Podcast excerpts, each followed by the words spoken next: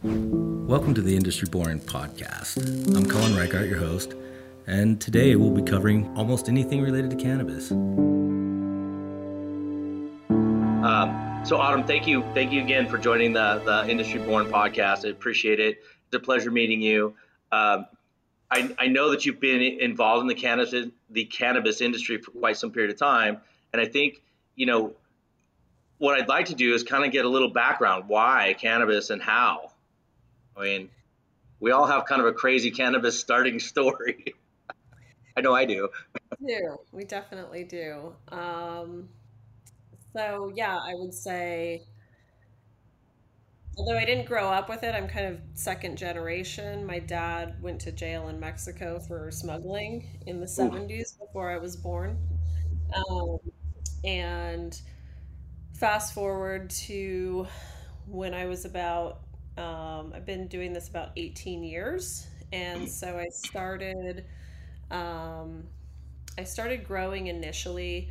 Um, I was a young single mom trying to figure out how to make it, stay home with my kid at the same time. Um, and I had a lot of friends that had attended UC Berkeley.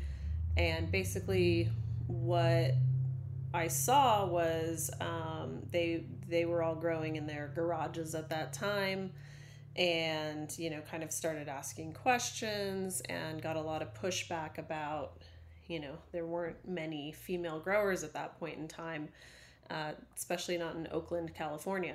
So, um, you know, I, I bugged my brother who was also growing for about six months, and he brought me a tray of train wreck and about six or eight analog ballast, and I, I built out my garage. I made friends with the guys at the local hydro store, and off I went. So um, I was successful in my first run. Got a pound and a half of light, which was really good back then. That's that's awesome, especially for that time frame.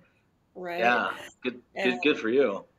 Thanks. Um, yeah. So I. Um, you know, uh, houses became more houses. Uh, they, those eventually turned into warehouses, um, integrated with some dispensaries down south, and and partnered up. And then I started kind of a small uh, local construction crew just by default of having so many grows. Um, and then we started kind of fixing other people's projects, and so that's how I got I got started and I got into it and that span lasted for about 10 years before I entered the quote unquote legal market. right. The, the, the quasi. Legal. We had caregivers and it was yeah, yeah, yeah. You had all your cards. I know. That's what started the same, started the same way. I had my, I did all the California things you're required to do. And, and, uh, um, yeah. you know, but you still, still had to watch over your shoulder because, you know, especially down in San Diego where I was at, they were starting and stopping, like, oh, this is the new rules. Do it this way, and everything's gonna be cool. Everybody would do it that way, and they come in and go, yeah, we're changing that. Everybody shut down, start over again, and uh, yeah, yeah. So it was kind of crazy. Did you have to go through any of that? Did you have to deal with, uh, oh, you know? Yeah. Yeah. I mean, we we moved with it, right? So it would be yeah. like 120 would light up a 99 plant limit, and everyone would move there, and then yeah. shut down a year later, and then you're moving somewhere else, and so my kids like traumatized from going to so many different schools. And- so many different schools. Ah, it makes them tougher, man. It makes them tougher. Yeah. I guess I don't know. How, how old is you? How you have you have one kid or two? I have one son. He's 18. He just 18. Oh, yeah, good for you. Uh, SFSU, um, and he's an engineering student. Oh, good for him. Nice. Uh, my, my boys, uh, uh, my my oldest just graduated uh, a couple years ago from Chico. He's got an accounting uh, uh, finance degree, and my youngest son is going to um, Chico as well, and he's getting his uh, computer science degree, and my daughter is uh, pre med. So um, we don't know when she's going to be done. we didn't put him through too much. Jeez, man. Yeah, yeah. I mean, it was. Uh, I, I, I mean, I kind of had a period there where I was um, when I started, I was single dad and had to go through all that crap, and um, it was tough. And then building in a business like this, you know, where you're, um, I was working full time corporate, you know, and uh, and it just it just and actually, you know what, I tried growing and I did okay at it, but I just really wasn't very good. My brother can grow, like he can grow anything. Like if it's got if it comes out of the dirt, that kid will make it work, right? I, I just I, I could kill anything just as quickly. So um, I, I found out that I was much better with mechanics and machines. So, um, but I, I just finally got that point where I was like, hey, I gotta go this way. You know, yeah. I was working for uh, I think a Hewlett Packard. Sorry, HP. Ask what your corporate job was. That's interesting. Yeah, I was an IT guy, uh, yeah. and I did actually government contracting. Um, okay. So yeah, yeah, that was my that was my my shtick back in the day. uh, yeah. yeah. So here and here we are. Look at that, CEOs. What the hell? it's a title I never thought I'd have. Is that right? Yeah, I just didn't understand what it meant. This is probably why. yeah, I kind of thought about it, but yeah, you know, I had like I always looked at like when I was in corporate, you would, you know, we would get the the updates on what's going on with the company, and it's like all this shit. I'm like, I don't really give a fuck what they're talking about. I guess I should have paid more attention, but uh, now I care. yeah, yeah, you're like, I should have paid attention more. That's right. So, how are how are you? How is the business doing for you? I mean, it, the cannabis is obviously completely changed, right? And and and what you do is uh, has become. I mean, this the scale of what's going on um, in your market space. Oh my gosh.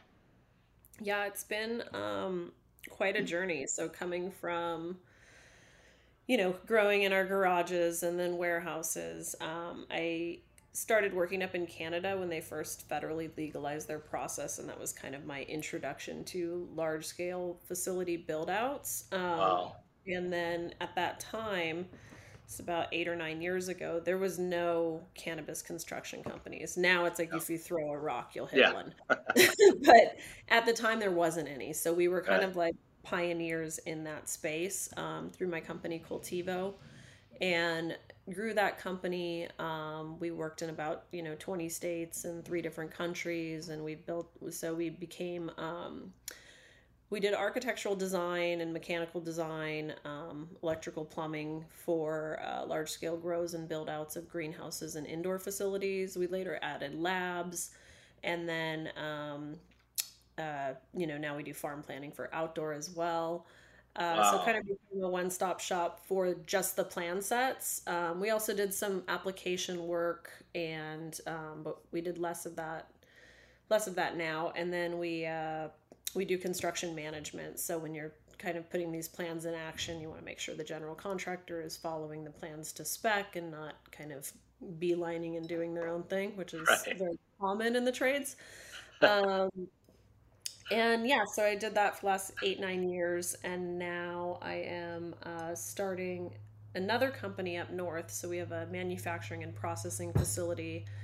Uh, and we're attempting to scale solventless. So, oh, wonderful! So are you working? Are you working with a con, with a with a, a known, uh, uh, or or are you kind of inventing a solventless uh, kind of extraction type of? Uh, we are. We got the uh, Whistler machine, the WT two thousand. So okay. it's the largest. Um, I think commercially available extraction machine. I think it took about a year and a half to build. Um, comes out of uh, Whistler, Canada and so we're just landing that equipment and, and okay my and director, uh, my director of manufacturing, um, Adam Moody, he used to work at um, Lowell's and was their director of manufacturing. So he actually built a similar machine um, from scratch. And so, you know, rather than dealing with all the components and so, what kind of extraction is it, if you don't mind saying? Oh, it's it's cold water extraction. Cold water, okay. Yep, solventless um, cold water extraction. So that's really cool. So that's a completely different venture. I mean, not completely different in some respects, but definitely in uh, a definitely a different look. I mean, to, to go from managing build outs and facilities to actually getting into the business of uh, of uh, you know production. Yeah, I mean, I found that because we do the construction management and the final commissioning of all equipment, you know, I really became the person that uh, my clients called if you know their irrigation system wasn't working and if they're on the east coast that call may come in at four in the morning or you know canada time or whatever it was so i was always fixing things fine-tuning things figuring out how to get them to work effectively Um, yeah. By nature of that, you know, it became part of like staff augmentation. This person doesn't know how to use these systems. We need to find somebody that does. And really, it, it became building businesses. And so, yeah. um, I, you know, I kind of turned around and, and said, well, we can just do this on our own. and uh, COVID hit and I was working in um, you know a couple different countries and a few different states at the time, and I was on a plane every single week, and then everything just yeah. stopped, and um, I had you know everyone working from home, and um, had a lot of time to think about you know what my next move was going to be and what I wanted. Like construction still went crazy, like the trades were yeah really busy during COVID, um, but I move all projects in parallel, and so I'll start you know, three or four projects or up to eight at the same time. And our projects last anywhere from a year and a half to three years, depending on what they are. You know, if you're taking them all the way through licensing to build out from, you know, a ground up facility, it's easily a three year project.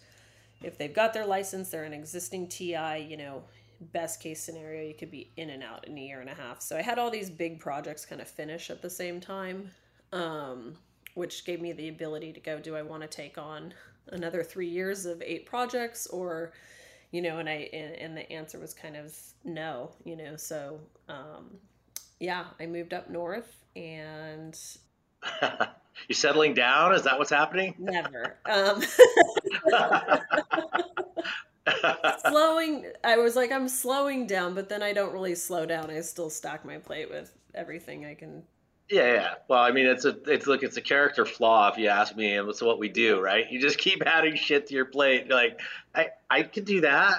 Yeah, why not? I'll do that too. Whatever. The town's slower. the world around me is slower. I'm not in LA anymore, so yeah, those things are yeah. slower, which is nice. But um, no, I'm still working 80 hours a week. I, I mean, I love that part of the country, Northern California. Mm-hmm. You know, up basically anything north of San Francisco uh, to me is magical territory, um, and uh, really, really love it. Um, been been try I try to go out there as often as I can. It's not as often as it as it used to be, but um, because we've definitely grown up out of the out of the uh, just being servicing one area of the country. You know, that's where we started. Obviously, the Emerald Triangle, and and so you kind of you know, I used to drive up there all the time, and I had a, I had a truck. I drove up there, and then I had an RV. I drove up there, and then you know, you're doing all this work in that one area, so I got real familiar with yeah. it. Um, you know, I love it up there. I really, really do. But um, where are you? You know, now I'm out here in Vegas. So oh, you're in Vegas. Oh, yeah, yeah. It's definitely not the same. totally different, but still. Yeah. I love Vegas. Everything here is dead and dry. Yeah. um, yeah. well, you won't pull any plants.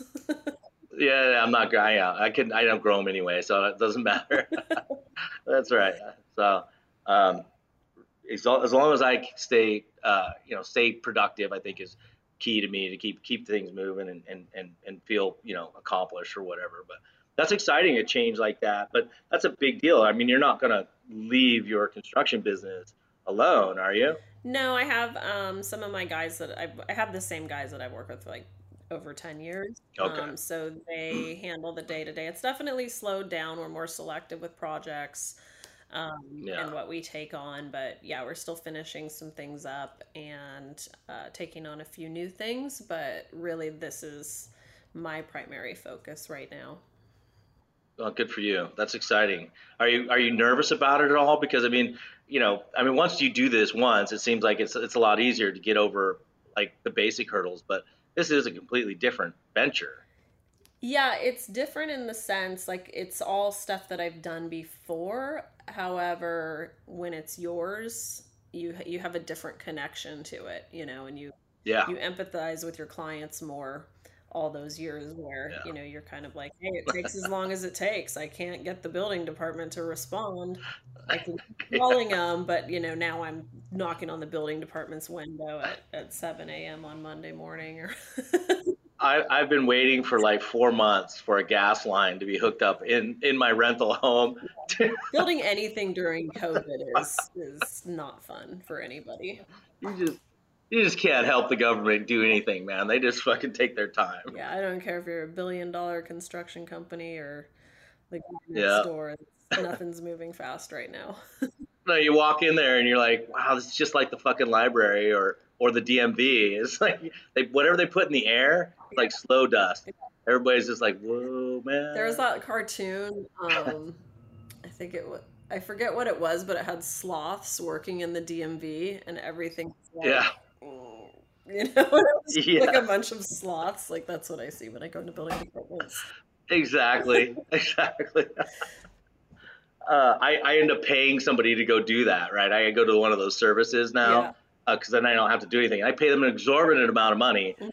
but I think to myself, you know, okay, that's okay. I, I, I don't have to go there. Yeah, the expediters are good. Yeah. Uh, don't have to deal with those people anymore. Yeah. So, so this project's gonna. When are you gonna be? Uh, I mean, you've obviously broken ground. You've got some equipment on the way. Tell me more about it. I mean, this. I mean, Yeah.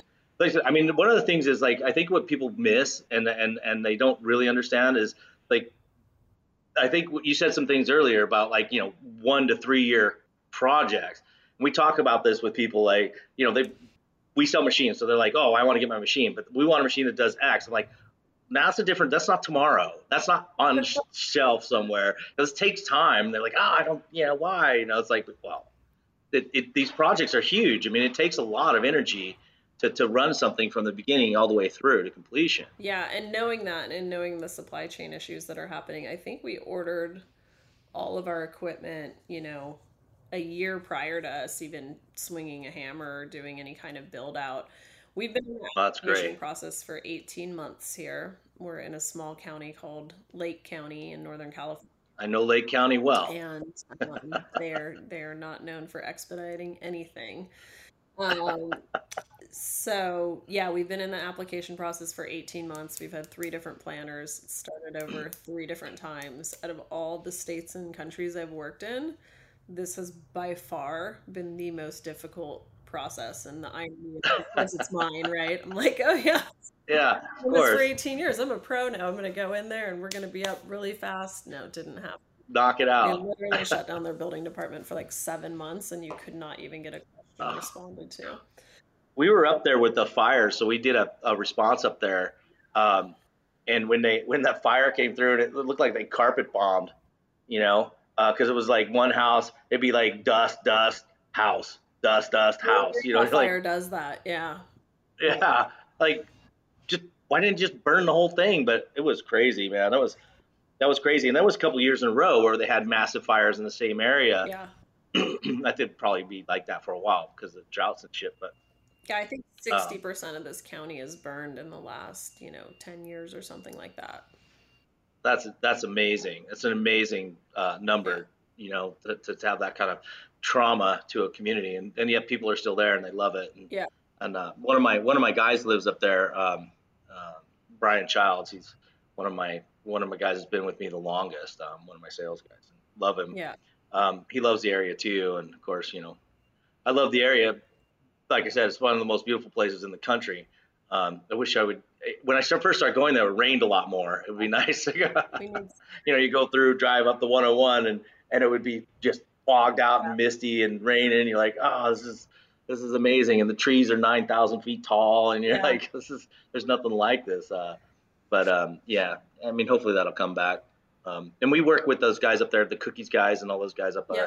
And that, that whole corridor was like the beginning corridor. So I don't know. I'm going off on a little tangent here, but it was so so amazing. So congratulations to you to be actually starting a wonderful new opportunity. But then the area, my gosh, Yeah. like yeah. It's, Yeah. it's a great area. We are, so we have um, this business here that I'm at right now is called Alchemy 29. And um, we have 67,000 square feet across about seven different buildings. Um, so we rehabbed an old plastics factory. Um, they used to do like rotational molding for like musical equipment and tools and stuff. So Really? like Pelican cases. Um, so we're rehabbing the facility uh, for our use, and um, we also have a, a large scale drying facility. About fifty thousand square feet is allocated towards drying and curing. Um, what good for you. in Northern California is that a lot of cultivators, you know, they they'd spend all year growing their product in optimal conditions and great genetics and good fertilizers and then they'd cut it down and throw it in a barn or like cook it in a hoop house or however they nobody had drying. And i talked to all these farmers they're like yeah i'm starting this multi-acre farm or i'm doing you know five acres over here whatever it was. Like what's your plan for drying? And they're like yeah we'll figure it out. Yeah what? Like plan for what? Yeah. it dries all it just dries. It's cool. Don't worry about it that's a you know that we've seen I see that, but I mean I saw that when I started in Colorado. We we would go we would see these massive indoor facilities, and they're like, well, where do you dry? And it's like, oh, well, we had a couple feet left at the top of the room in the warehouse, so we have it up there. And they're like, people are crawling on hands and knees to hang plants. I'm like, what? you didn't. yeah. You, God, you just didn't quite think this one out. Uh, you know. Yeah. Could have saved yourself a lot of pain and suffering. Yeah make a better product, by the way, just so you know. Yeah, there's right? some investor behind that spreadsheet, like going, okay, how many flowering lights do I need to meet X? Yeah. Oh, I don't have any yeah. room for drawing. Let's just keep going with more flower. Yeah, just, just make more. Yeah. Don't worry about it. Just make more. It's you know we saw that and we see that still. I mean, we still see very poor planning in some areas, yeah. and and, um, and it's really interesting to see it, especially with the market being as mature as it is to see companies not have you know enough space for drying and processing. And it's you know uh, we build all of our equipment on wheels so that that can be you know because because companies don't plan well enough or they don't want to set aside permanent space uh, for processing right? So you can move our equipment around and kind of set it up on each other. But um, that that's a reaction to a problem that shouldn't exist Yeah, no, exactly. So when we when we built this facility, or we're we're in the process of building it right now, um, I'm waiting on building permits. But when we're planning this facility, we got all of our equipment ordered in advance, um, the space allocated with enough serviceable area, and just make a really comfortable workspace for people. Um, I spent a lot of time in facilities where they were like, "Let's add 500 lights in one dry room." Like this doesn't work. yeah. like, so um, yeah, we'll do actually third party drying. We can go to the farm, pick up material, dry it here, process it. Um, we can either bag it, tag it, put it in a bottle, or we can move it into solventless, um, which can then be either moved into a dabbable product or uh, we do pre rolls, vape pens, and infused pre rolls, and those are the the basic SKUs that we're launching with. That's what you're going to launch out with. That's great. I mean, pre roll market's astounding. So Makes a lot of sense. What are you doing? Uh, do you have a, a product for your pre rolls? Are you guys going to knock box it or? We're roll pros. Roll pros. Mm-hmm. Yeah, I work with Kyle. I know Kyle well. Yeah.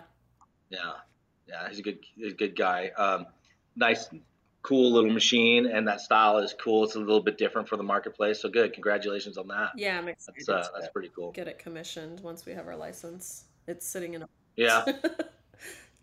Is that right? Yeah, yeah, yeah. So I will, I will report back how we like it, but um, yeah. I'm, I'm well, that's. I mean, at least you have it because I mean, you, you hate to be stuck behind the eight ball and not have it, especially right now with the with the you know, like you said, supply chain. We you know, you just don't know what's going to happen, and and um, you know, uh, a lot of equipment is getting stuck, and you don't know if it's going to get stuck. It just does, and you're like, well, what the hell happened with that? Why is that? You know, why am I in this situation? Yeah we find ourselves we've launched a couple new products and we find ourselves stuck there like the plan is this is launch day and i get pre-orders to get people excited and then just gonna stop and you're like oh fuck you know yeah. it's it's tough to be in that situation because you got customers going yeah. hey man I paid my money you know so we we uh, we've mitigated some of that we've been very fortunate because we have good relationships which is supply chain management yeah. and, and, stuff like that, which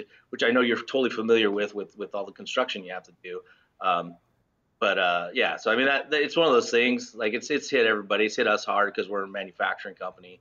So I'm sure you know you guys have experienced it. Now you say you've experienced it on both ends. So sorry, sorry, sorry that you had to deal with it on both ends. But. What else you got going on? I mean that's busy. That's a lot. Is that it? I mean that's um, yeah, we have we're licensing three additional farms up here right now.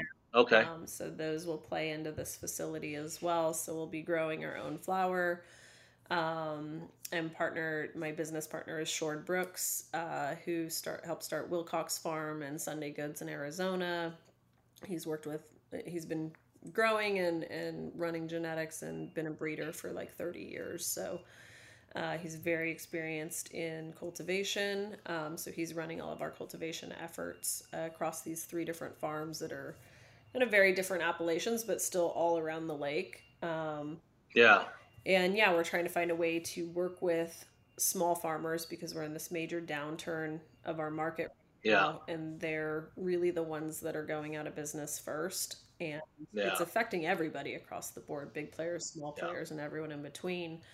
Um, but my hope for this facility is that we can partner with small farmers around the area that are, um, you know, having issues with processing, and that we can create through automation of our equipment and process uh, lower cogs than any other processing facility for solventless. So it can give a pathway to kind of stay in business where um, you know, I'm I'm seeing huge companies still using knock boxes.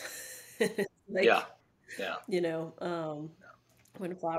Well, I mean, a lot of the a lot of the uh, answers in that regard have been rush market jobs, and they're just not really. Yeah. Um, they're just not really where you want them to be. Yeah. And and you know the problem with the pre roll is it you know it's finicky. Yeah. You know, and you can't just you can't just go at it sloppy um, you know, and people are going out of sloppy to go fast, and and you get a subpar product, and, and it's just you know it's, it's, not good for anybody. But it's good to hear that you're going to be reaching out. I mean, we love that area. Obviously, uh, we talk about that, but I mean, we, I was up there a couple months ago talking to just the farmers and going through that that that massive crush that they've had to experience because of the market drop. And you know, when you're talking about you know three hundred dollars, three hundred fifty dollars a pound, even outdoors, uh, you know it's unsustainable with what these guys pay their their their teams you know? Yeah. it's just amazing to me that that that um, that anybody's left in business when it's all said and done because it's been so tight. There's a couple companies i know that are doing kind of you know trying to figure that out and reaching out and trying to help the community. So i'm really glad to hear that you're going to be a part of that. And we're happy to be a part of that. We've brought we've brought equipment up into the area. We've created opportunities for people to be able to have uh, short-term access to it, uh, better pricing on it, and stuff like that. So we're happy to help and support you guys in that effort because we just, you know, the community is is is home sweet home in some respects. It's kind of where we we cut our teeth. Yeah. Um, so I mean, if you're interested, we'd love to ta- talk further with you about it. But um, you know, because I, I, think that that's a massive need in that area. And I think you know, we talked to we we've been talking with a couple of business partners and and it's always been kind of like obviously equipment doesn't make sense for everybody, but in the market that it used to be, everybody had to have equipment. Well, that's changed a little bit, and we'd like to see, you know, we'd like to be involved in maybe some facilities every so many miles. You know what I mean? So that you can where you where you can rent it, where you can rent and use on a, on a much more uh, achievable basis. And may, I don't, we're not interested in doing final product necessarily, but um, you know, prepping for storage or, or, or what's next, you know, because our, our equipment isn't, um, our equipment is kind of um, ends right now at uh, sizing, sorting, right? right? I mean, we do have some, some other stuff on the way, but, you know, so I'm a big fan. I love that. I'm really, I'm really happy to hear that you guys are doing that. Love to have you up when we start um, commissioning and putting everything into action here. Um, we've been in touch with Lisa a lot from from Green Vault, getting the uh, the jarring machine and everything yeah. running. Yeah. Um, so I'm not sure when that's landing, but I think it's soon. Um, yeah. Yeah. So we're just uh, we're kind of in our our application limbo right now, um, but hopefully we'll have more updates on that in the next few weeks, and I'm hoping to to move the process yeah. faster than it has been. So we're ready to go. Like all our plans are done. I'm just waiting for that that yeah. license, and then I'm marching down to the building department same day to put in our plans. So. Wow, isn't that crazy? Have everything ready and standing in line. Yeah. For no the reason. opposite. Usually, you get the license and they're like, "We need all of this tomorrow," and they call you. Right. Hey, can you get this in 24 hours? You're like, uh, maybe 24 months. yeah, yeah. Yeah, that's amazing. It's pretty crazy that that it's kind of turned that way. Yeah. Um, I, I still, uh, I think, you know, I, I wonder what's going to happen with that market up there. I think about that. Uh, but Oregon went through this, you know, not not but a couple years ago, you know, um, where the market completely collapsed, and um, Yep. they got some other stuff going on. It's yeah, it's it would be it would be devastating to see the Emerald Triangle go away. Unfortunately, yeah, um, you know, Mendocino can't get out of their own way. Uh, Lake County is really trying, um, I think, but but there's you know different players that are trying to shut it down or keep it going, and and so you're constantly. It's just like moving with those plant count limits, like license holders yeah. are having to move around to what makes sense. I know a lot of stuff is opening up in the desert area, um, but It turns out you can grow weed everywhere.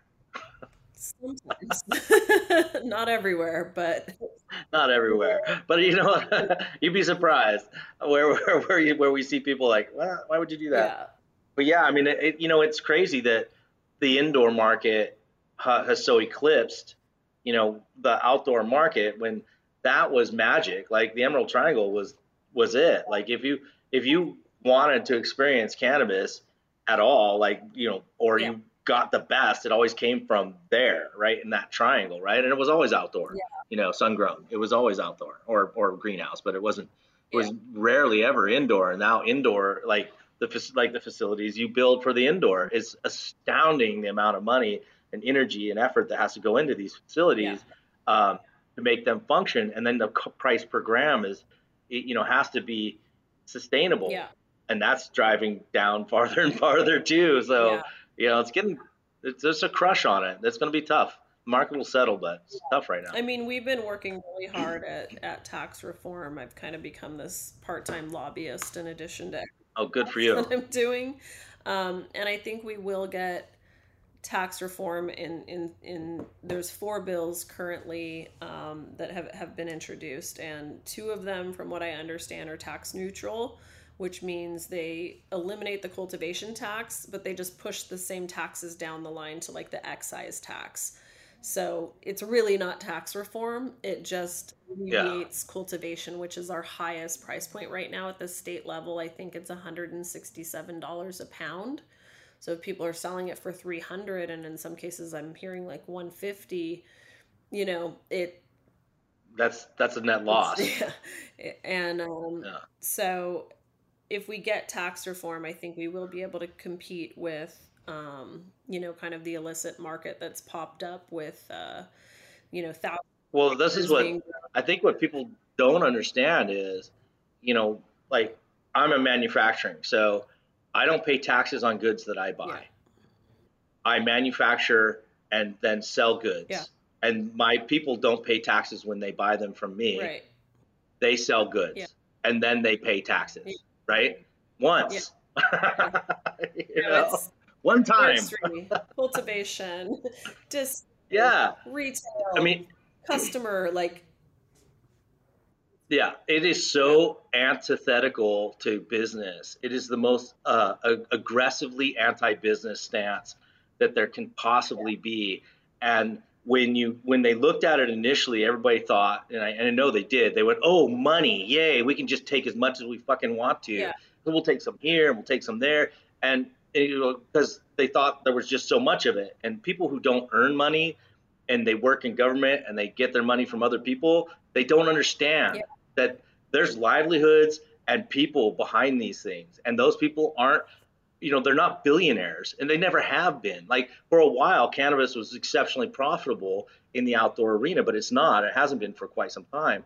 Um, but but to punish them to the point to make them legal, why would you ever be legal? yeah and pay that penalty. Yeah. Like it's just so so asinine to me that the government and the government did to themselves. I mean, they said we're gonna we're gonna we're gonna be the legal guys. We're gonna go down this road, and they totally screwed the system. Yeah. And, and made it so anti-business, it's unbelievable. I, I mean, it's similar to I hope you can get something done because that would that would alleviate a lot of it. I, I think that You we know. will, um, and it's it's whether or not we can get the votes. The the bill that I like the most may not garner the votes and support. Um, and at the end of the day, you need the Senate to pass it. So it, it, you know, I'm I'm still going through and figuring out my exact position and which bill we're going to back. Um, but two of them are are pretty good, and and you do see tax tax reform and tax reduction. But yeah, why would illicit market enter a market that you need, you know, at least ten million dollars to enter, and then you don't make anything?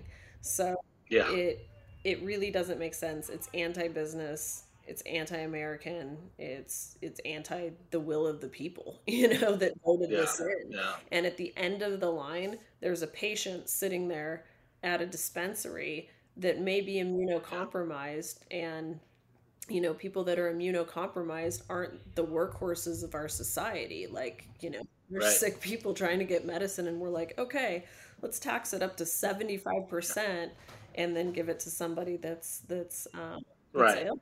And then every you know plus everybody's making profit on the way up and and so you know and all it always comes down to the you know it always comes down to farming Yeah.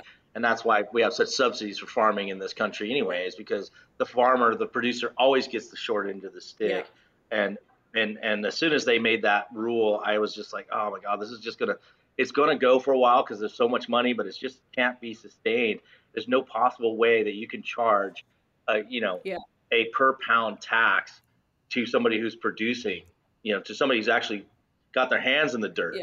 right? It doesn't make sense. It can't be sustainable. and you're taxed and um, way like your licensing tax um, at the cultivation level like we had three farms that didn't run last year we paid hundreds of thousands of dollars in taxes for farms that weren't Yeah. even running and there's no they didn't even they didn't even produce. if you stop it you lose your license so you have to pay the tax no matter what just for the licensing fee and then you pay a per pound tax on top of those licensing fees. So um, yeah. yeah. Are you sure you want to be in this business? I mean, i'm not selling it. This isn't great. No i mean what it what, what it comes down to is it is it is a, um, going towards large scale agriculture and people that can produce for $25 a pound or $50 a pound Yeah. are still going to make it but it will, will wipe out the emerald triangle so my hope is with Yeah. investing in the right equipment investing in technology getting your cogs as low as they can possibly be Yeah. and then working with really high quality farmers I still really believe that there will be a farm to table model where patients want to know that their cannabis is coming from the Emerald Triangle. Um, so if I can gather enough small producers together with this Yeah. kind of automated technology and our experience and backgrounds, then we are a big company without having Yeah. to be a big company. So I'm in the kind of the co-op model right now. Yeah, no, that's right, and I- and we, you know, I, I agree with you that that's how you're going to be able to, um, you know, 100% how you're going to be able to save it up there. The other option, I mean, the other opportunity is, um, which is unfortunately, like we're so fucking far behind in this country on this. You know, uh, Canada's selling to Europe. Um, Colombia is selling. Fucking Colombia is selling to Europe. I know. Ah, give me a break, man. And I we, worked in Colombia for for uh, a little while. yeah. prior to COVID. I, I mean, it's beautiful. It's good for them. I mean, but they but they they're doing that kind of work. You know, South America's like hemp, cannabis. All right, let's go all in. Sell it to the, everybody else. We don't care. And they're doing it the right way. And the United States, we're standing up here in in our in our uh, in this place where we could be the global leader. You know, we should be. The, we should absolutely be the global leader. Um, and you know, and and honestly, uh, the market for uh, Humboldt cannabis could be global powerhouse, right? You know, it still has that magic to it, right? So, I mean, you could price it if you could market it, but you can't even freaking market it in the state next door, who's legal, by the way. You know, Yeah. like this is this is completely, and then we're going to tax the shit out of it. So let's let's just make this as difficult as we can for everybody, and uh, because there's plenty of money. Don't worry about it. There's always plenty of money, Yeah. and and that's the big lie that that I think politicians get caught in. It's like, oh well, we can just tax more Yeah. We can't just tax more. At some point in time, it runs out. You can't, you know, I'm going to decide that I can't do it anymore, and, or you're going to decide that you can't do it anymore. And there's going to be hundreds of other people who do the same, make the same decisions. It's like this is not something that's sustainable, and you're going to lose all of that, right? All that history. The problem with politics and sometimes business in general is they don't realize they've lost until the race is over. And right. we're seeing a little bit of that now, where in the county that I'm in, um, we were talking to the tax assessor, and he was basically like, Well, we haven't seen a dip in tax revenue because as many people drop off, there's still new applications coming in. And I'm like, you don't think they're going to experience the same thing and then eventually like there won't be any new applications you know you're standing on three failed farms you're not going to be like let's give it a go like egos only go so far right it's that's a pretty asinine statement. That's like I, I remember the Fed chairman Alan Greenspan. He was I was watching this fucking guy and he's like, "Well, the United States will never have a problem paying back back its debts because we can always print more money." What? In the what? You're the head of the Federal Reserve? Right. Oh my God. Pretty sure Fort Knox is empty. yeah, I'm pretty sure it's empty too. Looks like every other fucking thing out there. Oh my God, I can't believe it. That's so. It, it, it's such a weird concept. Like, but you know, and I think the biggest problem is that most people don't understand what it is to own and operate and do a business. Right? They go, "Oh, look at all the money you make." Yeah dude, do you have any fucking idea how hard I work? Do you have any idea how much care and energy and time and effort? Do you know how many people I take care of? Yeah. Do you know how many how much of the things that I have to worry about and the things that keep me up? You don't have a fucking clue. Yeah. And all you know is how to spend the money that I learned how to make. Yeah. Yeah. You know? Yeah. yeah. yeah, so I, I do think that the state is seeing that though. They're seeing applications just not be renewed. Um, but it's going to take a couple years before they see this dip. It's just starting dip. Yeah. Like here, people are like, you know, the sky's basically falling, and the state's like, right. we're not right. sure yet. And the the issue with yeah. this industry, especially in in California, because I've I've worked in a lot of states, and you go into building departments there, or you go into um, work with fire or the sheriff's office or anything and they they're like oh you've done this before and they welcome you with open arms and they're like let's work together. Let's collaborate. Um, you know yeah. how do i make this c1 d1 you know safe? Or how do i you know and they work with you. This is really a like we're going to close the doors and keep all the cannabis people out and we're going to create our own policy and that's where you get bad policy because they're not including yeah. the operators in the conversation at all. That's correct. And, right. Um, I haven't seen that anywhere else. It's you know? it's it, well, it's California's attitude in general, and sorry to call out California, but their attitude in general is you know very anti uh, business because it's a bunch of people, bureaucrats who don't understand. They they the only businesses that are successful in are the ones that are handed to them. Yeah right? So they they have an uncle who gave them a contract, and now they have a business that runs the contracts for the state. That's the only businesses they understand. The businesses that are non-competitive, businesses that are that are uh, you know don't have any any competition at, at all, don't have any uh, you know they get all this shit handed to them, and then they they're sitting there going, how is it how is it that you're regulating normal business? Like yeah. I get free market capitalism is bloody, and I, and I and I and I hate some of the competitiveness of it, and I hate you know having to be in a wartime stance with people who are trying to steal from me, and I hate all that shit too. Yeah. But I'd rather have that. I'd rather have that than not than not have the opportunity to to go out and, and be competitive, yeah. you know, and go and bid and do things and be a part of the, you know. I, I know that you must get a feeling of, of, of, satisfaction when you are connected to a community. Yeah. We get that way. I mean, it's like, oh, we work with a big cultivator who's now multi-state, and you're like, ah, oh, that's a connection to a lot of communities. I love that feeling. Like we're helping out in all these different areas, and I think that that's important. You know, that's people being in business looking for solutions for each other to help each other be successful. Yeah. I don't become successful you know, if people stop buying my equipment because I don't care about them anymore, right? I only become successful if I worry and I'm concerned about their success and what I can do to make their them get their bottom line where it needs to be. You know, you're talking about guys up, and we've been worrying about Northern California, and just to wrap up this little diatribe, but we're just trying to figure out what can I do? Like, what can I do? They helped me. what can I do to help these guys? You know, we're trying to figure out how to get equipment in. I, I can't give stuff away. That just doesn't work. But I, I've got to find a way to do it so that it's it's tenable for everyone. Yeah. It can't just be, you know, it can't just be, uh, you know, oh, I'll, well, I'm gonna go, you're gonna get the fucking Green Bros tax along with all your other taxes. you know, you guys are suckers. You know, I, I just don't believe in that, and I don't think I don't think that business does works that way. And, and you know, you're part of a community, and and to be a part of a community means you've got to work in your community, and you got to take care of these people.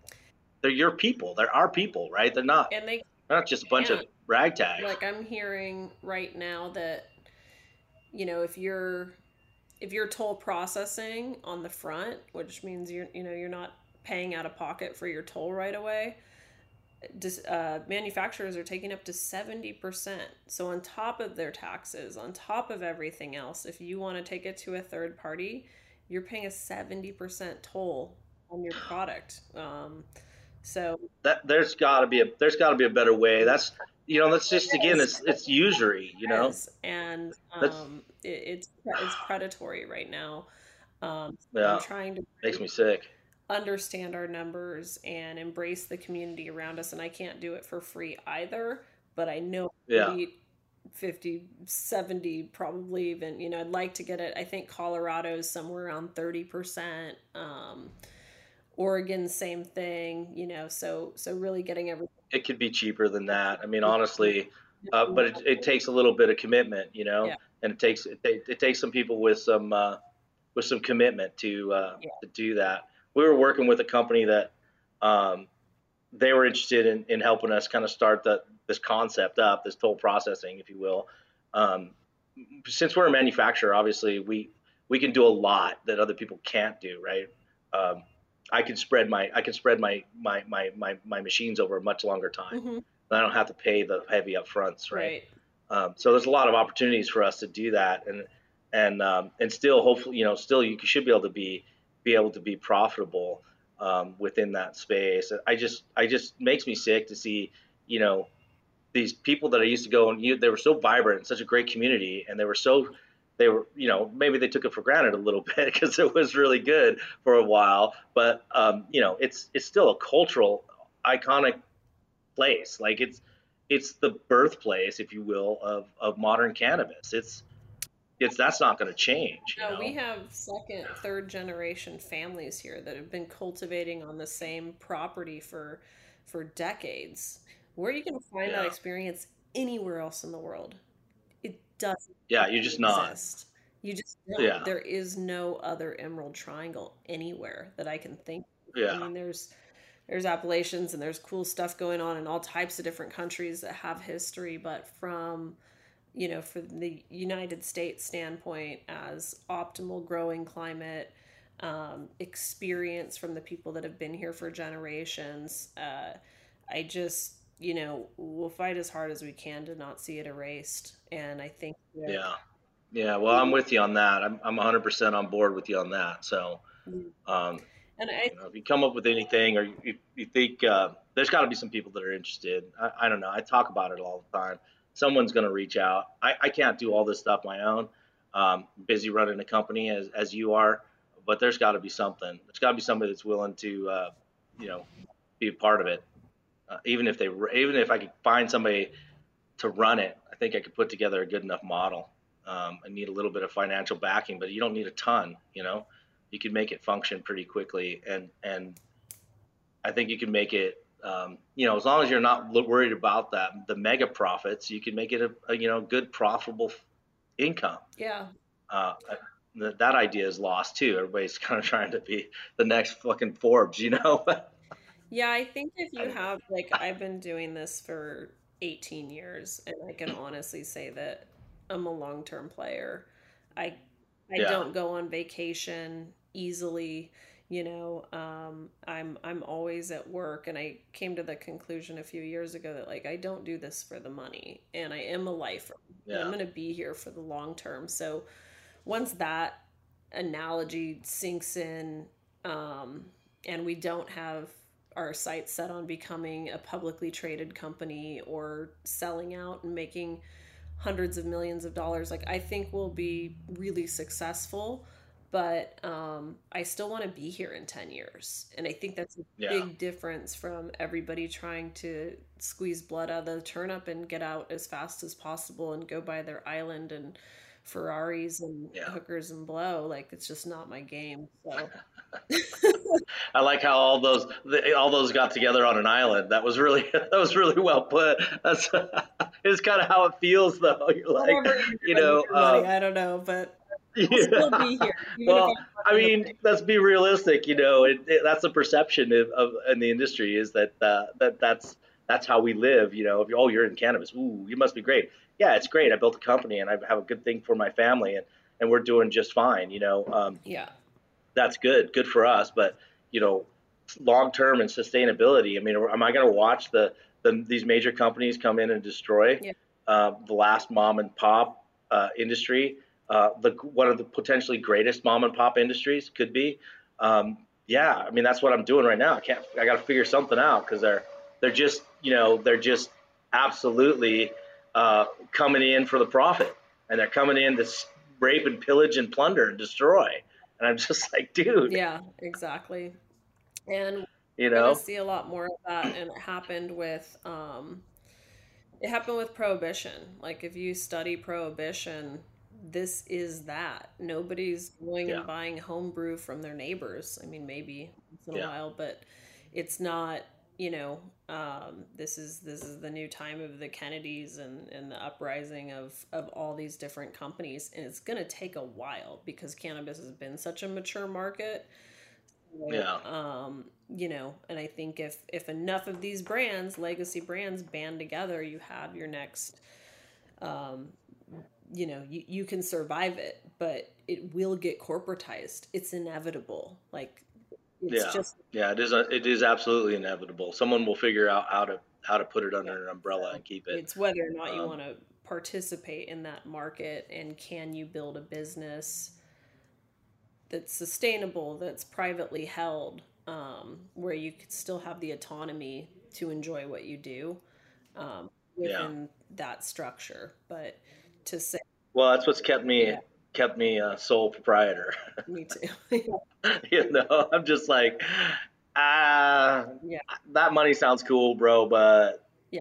I don't like the strings it took to that shit. So I'm gonna I'm gonna just keep this little bit I got. yeah no and i did that for for 10 years i was the the fly on the wall to you know big companies people that were doing 20 30 40 50 million dollars in construction juggling Yeah. hundreds of millions of dollars at any given time. And when you're the fly on that wall like most people bury their partners in construction.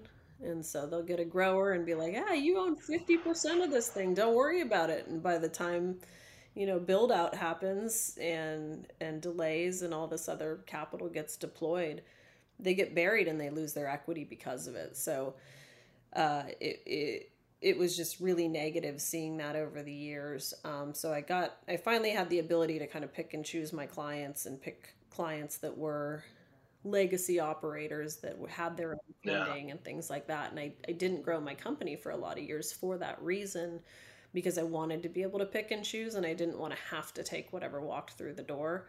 Um, Yeah. So I got lucky enough with this project. I have I have an investor and she's amazing and uh, and I have my business partner Shord. So you know it's it's really just three kind of decision makers and and there's a filtering process through that but we do have the autonomy um, and they share the same vision and so that's what's important it's I, I think not all money is bad money but you Yeah. really search to find good people with Good good money. intentions you know Yeah, partners. You need to find partners, and I think, I think that um, that's what's been lacking. You know, it's cold. You know, it's it's all calculated money. It's all designed around risk and value and blah blah Yeah. blah blah blah blah instead of vision and direction and and idealism. And and I know that you can't just be you know 100% idealistic, right? That doesn't fucking work either. But there's got to be some mix in the between where you can where you can be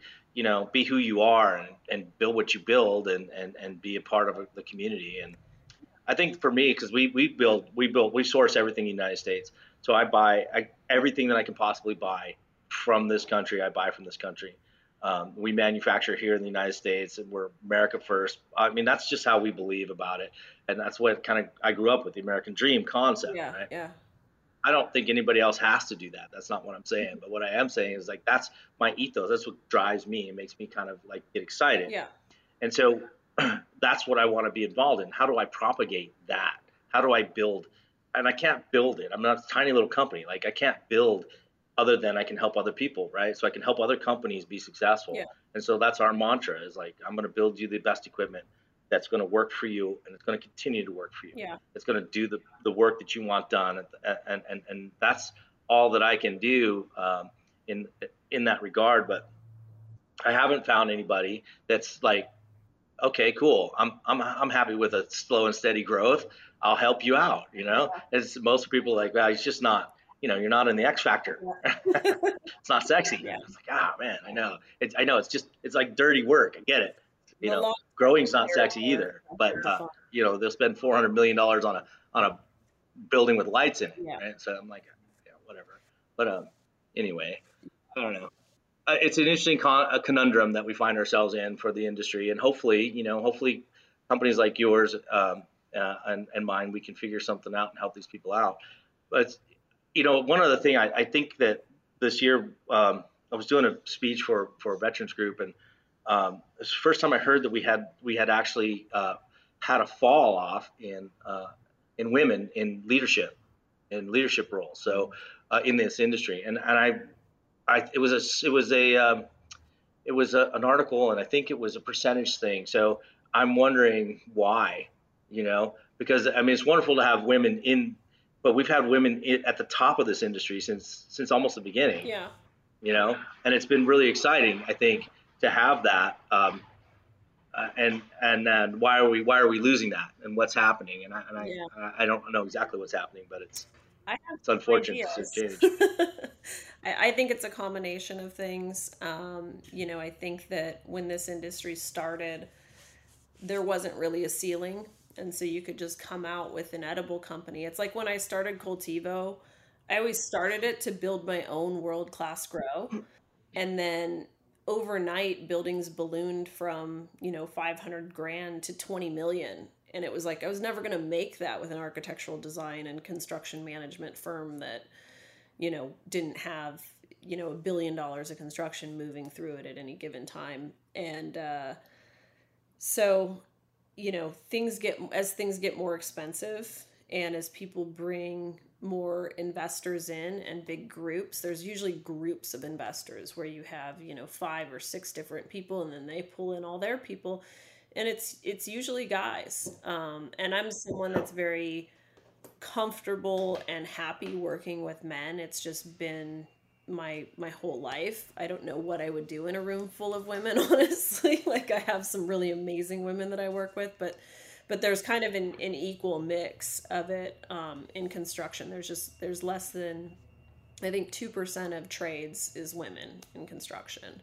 So you take that and put it in cannabis. I'm really in this like unique microclimate of of their art. There, I don't get women resume women's resumes uh, through through our our design build firm. Not for you know maybe for architecture or engineering, but not for uh, like construction management. You just don't find a lot of that. Not to say it Yeah. doesn't exist, but it's rare. Um, so yeah, I think we we are seeing a decline of that, and then I think it just is also, you know, one of my friends told me she was like, "Do you know why you don't?" And she's very successful. Like, you know why you don't see a lot of women billionaires? I was like, no, why? It's like because once women make like a few million bucks or a couple million bucks and they have that kind of fuck you money, they don't want to continue fighting. Where I think men are more like ego driven. we don't give up It's not about the money. Like they're like, when's the next round? Like I, I know guys Yeah. that have, you know, two hundred million dollars and there's they love the process of like jumping in the ring and it's actually about the fight. It's not about the money. Um, and you have to have really thick skin in this industry to kind of Yeah. you know elbow your way through it and it's something i never planned to be in i just kind of ended up here and and now i'm here um but i you're not just here you're you're you're you're here i mean 18 years is no joke that's that's significant in any industry. But I had to fight so. for it. I got laughed out of a lot of rooms constantly for introducing technology that wasn't being used yet, and um, now it's the standard, you know. But I was still the one like laughed out of those rooms constantly, and you just have to kind of keep keep going back for more. And like you said, a very thick skin um, and it's it's not for the faint of heart and you do it because you absolutely love it and no other reason it's not money it's no. not notoriety like any of those things like it has to be because you love it. It does. I mean it's uh, business uh, i think uh, cuban said it you know he he does it he, he realized he wasn't athletic enough to compete but business he can compete. Yeah.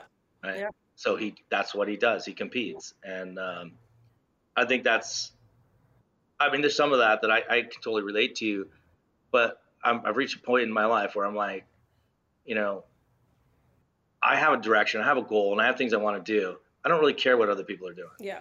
You know, I, I don't care. I don't look at what they do. Sometimes I get irritated. I'll see somebody rip off one of my ideas. Yeah. So I might get a little irritated, but I don't have time. Yeah. Like, it's like, really, I don't give a shit. I'm not going to spend my time, you know, plotting against some other company uh, to, to, to dominate or to, you yeah. know, I mean, I don't have time. You get caught in a conversation like that. It's like, what are we doing? You know, I need to concentrate on us. You know, I need to, I need to work on us. We've got a long way to go. Yeah. Let's, you know, let's build, let's continue to be who we are and be our brand and stuff like that. So I find that, I find that you're, you're probably really actually on point with that statement that, you know, it, it's brutal and it just never ends. Like, it doesn't matter how much you have yeah. because you're a competitor. Yeah in the arena of business. So you're going to continue to knock everybody's teeth out yeah, so until you get your teeth knocked out. Take it from you. Like, and in construction with cannabis, um, because nobody understands their their numbers and there is no ceiling.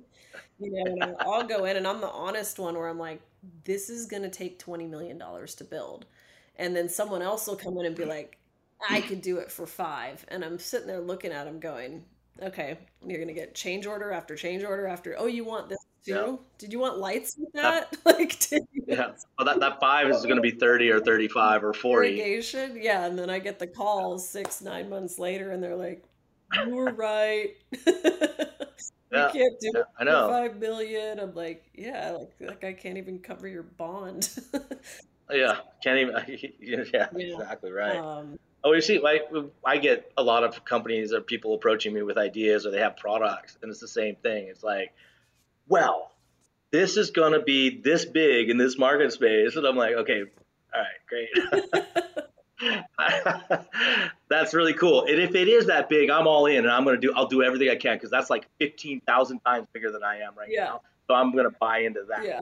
Oh, and by the way, what you're telling me is bigger than all cannabis supply side. Yeah combined. So I don't think your little product is going to do that. No, yeah, yeah. Knowing your numbers is key, and that's what you know. I I've been into buildings where it's 120 200 dollars a square foot to build and then i've been in other facilities literally apples to apples same facility $450 a square and it's because yeah. the decisions that you made along the way. So it, it's a disservice to just go in and milk people when you've yeah. got the taxes, you've got this, you've got that. By the time that person comes out the other line with the cannabis pricing, whether it's a contractor charging 3x because it's a cannabis or yeah. manufacturer supply company, um, you know, you can have two buildings next door to each other and I can clock on my spreadsheet when the guy that spent 450 a square foot is going out of business. Like it's yeah. you know, these are all numbers at the end of the day.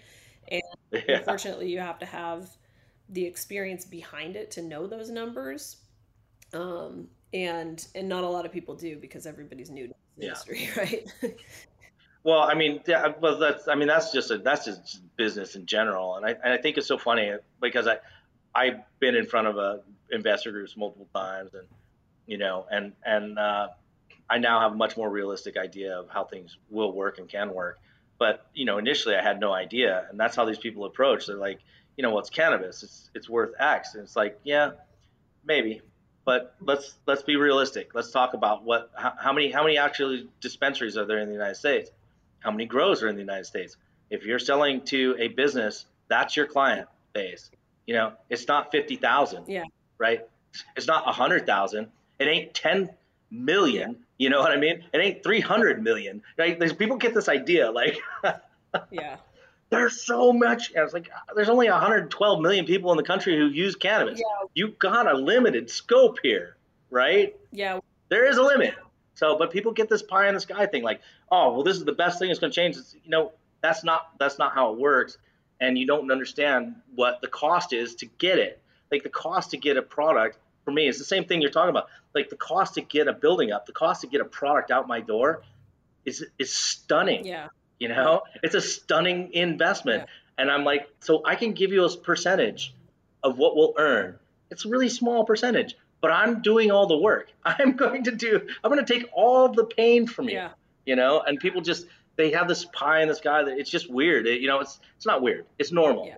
for somebody to have the big balloon eyes and, and eyes and think that the world is going to be all you know. it's exciting and it's a rainbows and gumdrops. it's a sexy business and everybody you know is really excited Yeah. about it which is is nice to see because when you've been doing it for so long you kind of lose that exuberance and and uh, you become a bit jaded because you've you've seen the reality for years and years well it's business like- the reality is Yeah. it's still I like to keep those people around me because it keeps me excited but then I feed off of their energy bring them down to reality at the same time and I'm like okay like let's look slowly suck all their energy off suck them dry Luckily, there's analytics companies now, right, where it'll tell you the state market share of, of what's going on. So I would always ask like new clients, you know, okay, this is what the state sold last year. This is your jurisdiction. This is your kind of reach. What percent of market share do you think that you can garner from that? And they're like, all of oh, it 15 i'm going to get it all percent. I'm like, it took X company, you know, five years and a hundred million dollars to get fifteen percent. Let's go to one percent. Like, can we yeah yeah one two percent of the market share can can you survive over there? how big's your sales team you know how many doors do they have like there's oh my god. when you start drilling down like i think that that people appreciate that because you know no one wants to be wrong at the end of the day standing there going okay i need 20 more million to finish this thing yeah and we saw that. I mean, I saw that early because when I was doing my initial, uh, you know, funding, which we I did, I got one hundred fifty thousand dollars to start my business. That's all I've ever gotten. Yeah, I know. I was like, yes, I paid it off too, so we're good. but but to, to have these conversations with people, and then we, oh yeah, well. You're in the right place. They tell me this all the time. Oh, you're you're you're just like Levi's, man. Picks and shovels is the right place to be. I'm like, well, where's your money? Oh, I'm gonna grow. and six months later, like, how's that grow going? Uh, I keep putting money in it. Like, yeah, good. Okay, tell me when you start making any, you know? Yeah. And, you know, it's rare that early investors in any of those projects make money. Um, it's wait till they sell out and then they make it a little bit on their exit. And it's finally, you know, a couple of owners down the road and they, they got it together and they figured it out and they're starting to get pace and they're starting to make revenues. And you're like, I mean, it was Yeah, hard so- before taxes, right? Like growing Yeah. was you get crop loss, you get robbed, you get all kinds of things happening. Like, and and even in those with without any taxes at all, like if you lost a crop, you could lose your whole livelihood. You know, it, it I've Yeah. seen it happen. So we really Yes. do need to treat it like farming. We need to stop being over egregious with the taxes. We need Yeah. to include the industry in the conversation when you're forming policy.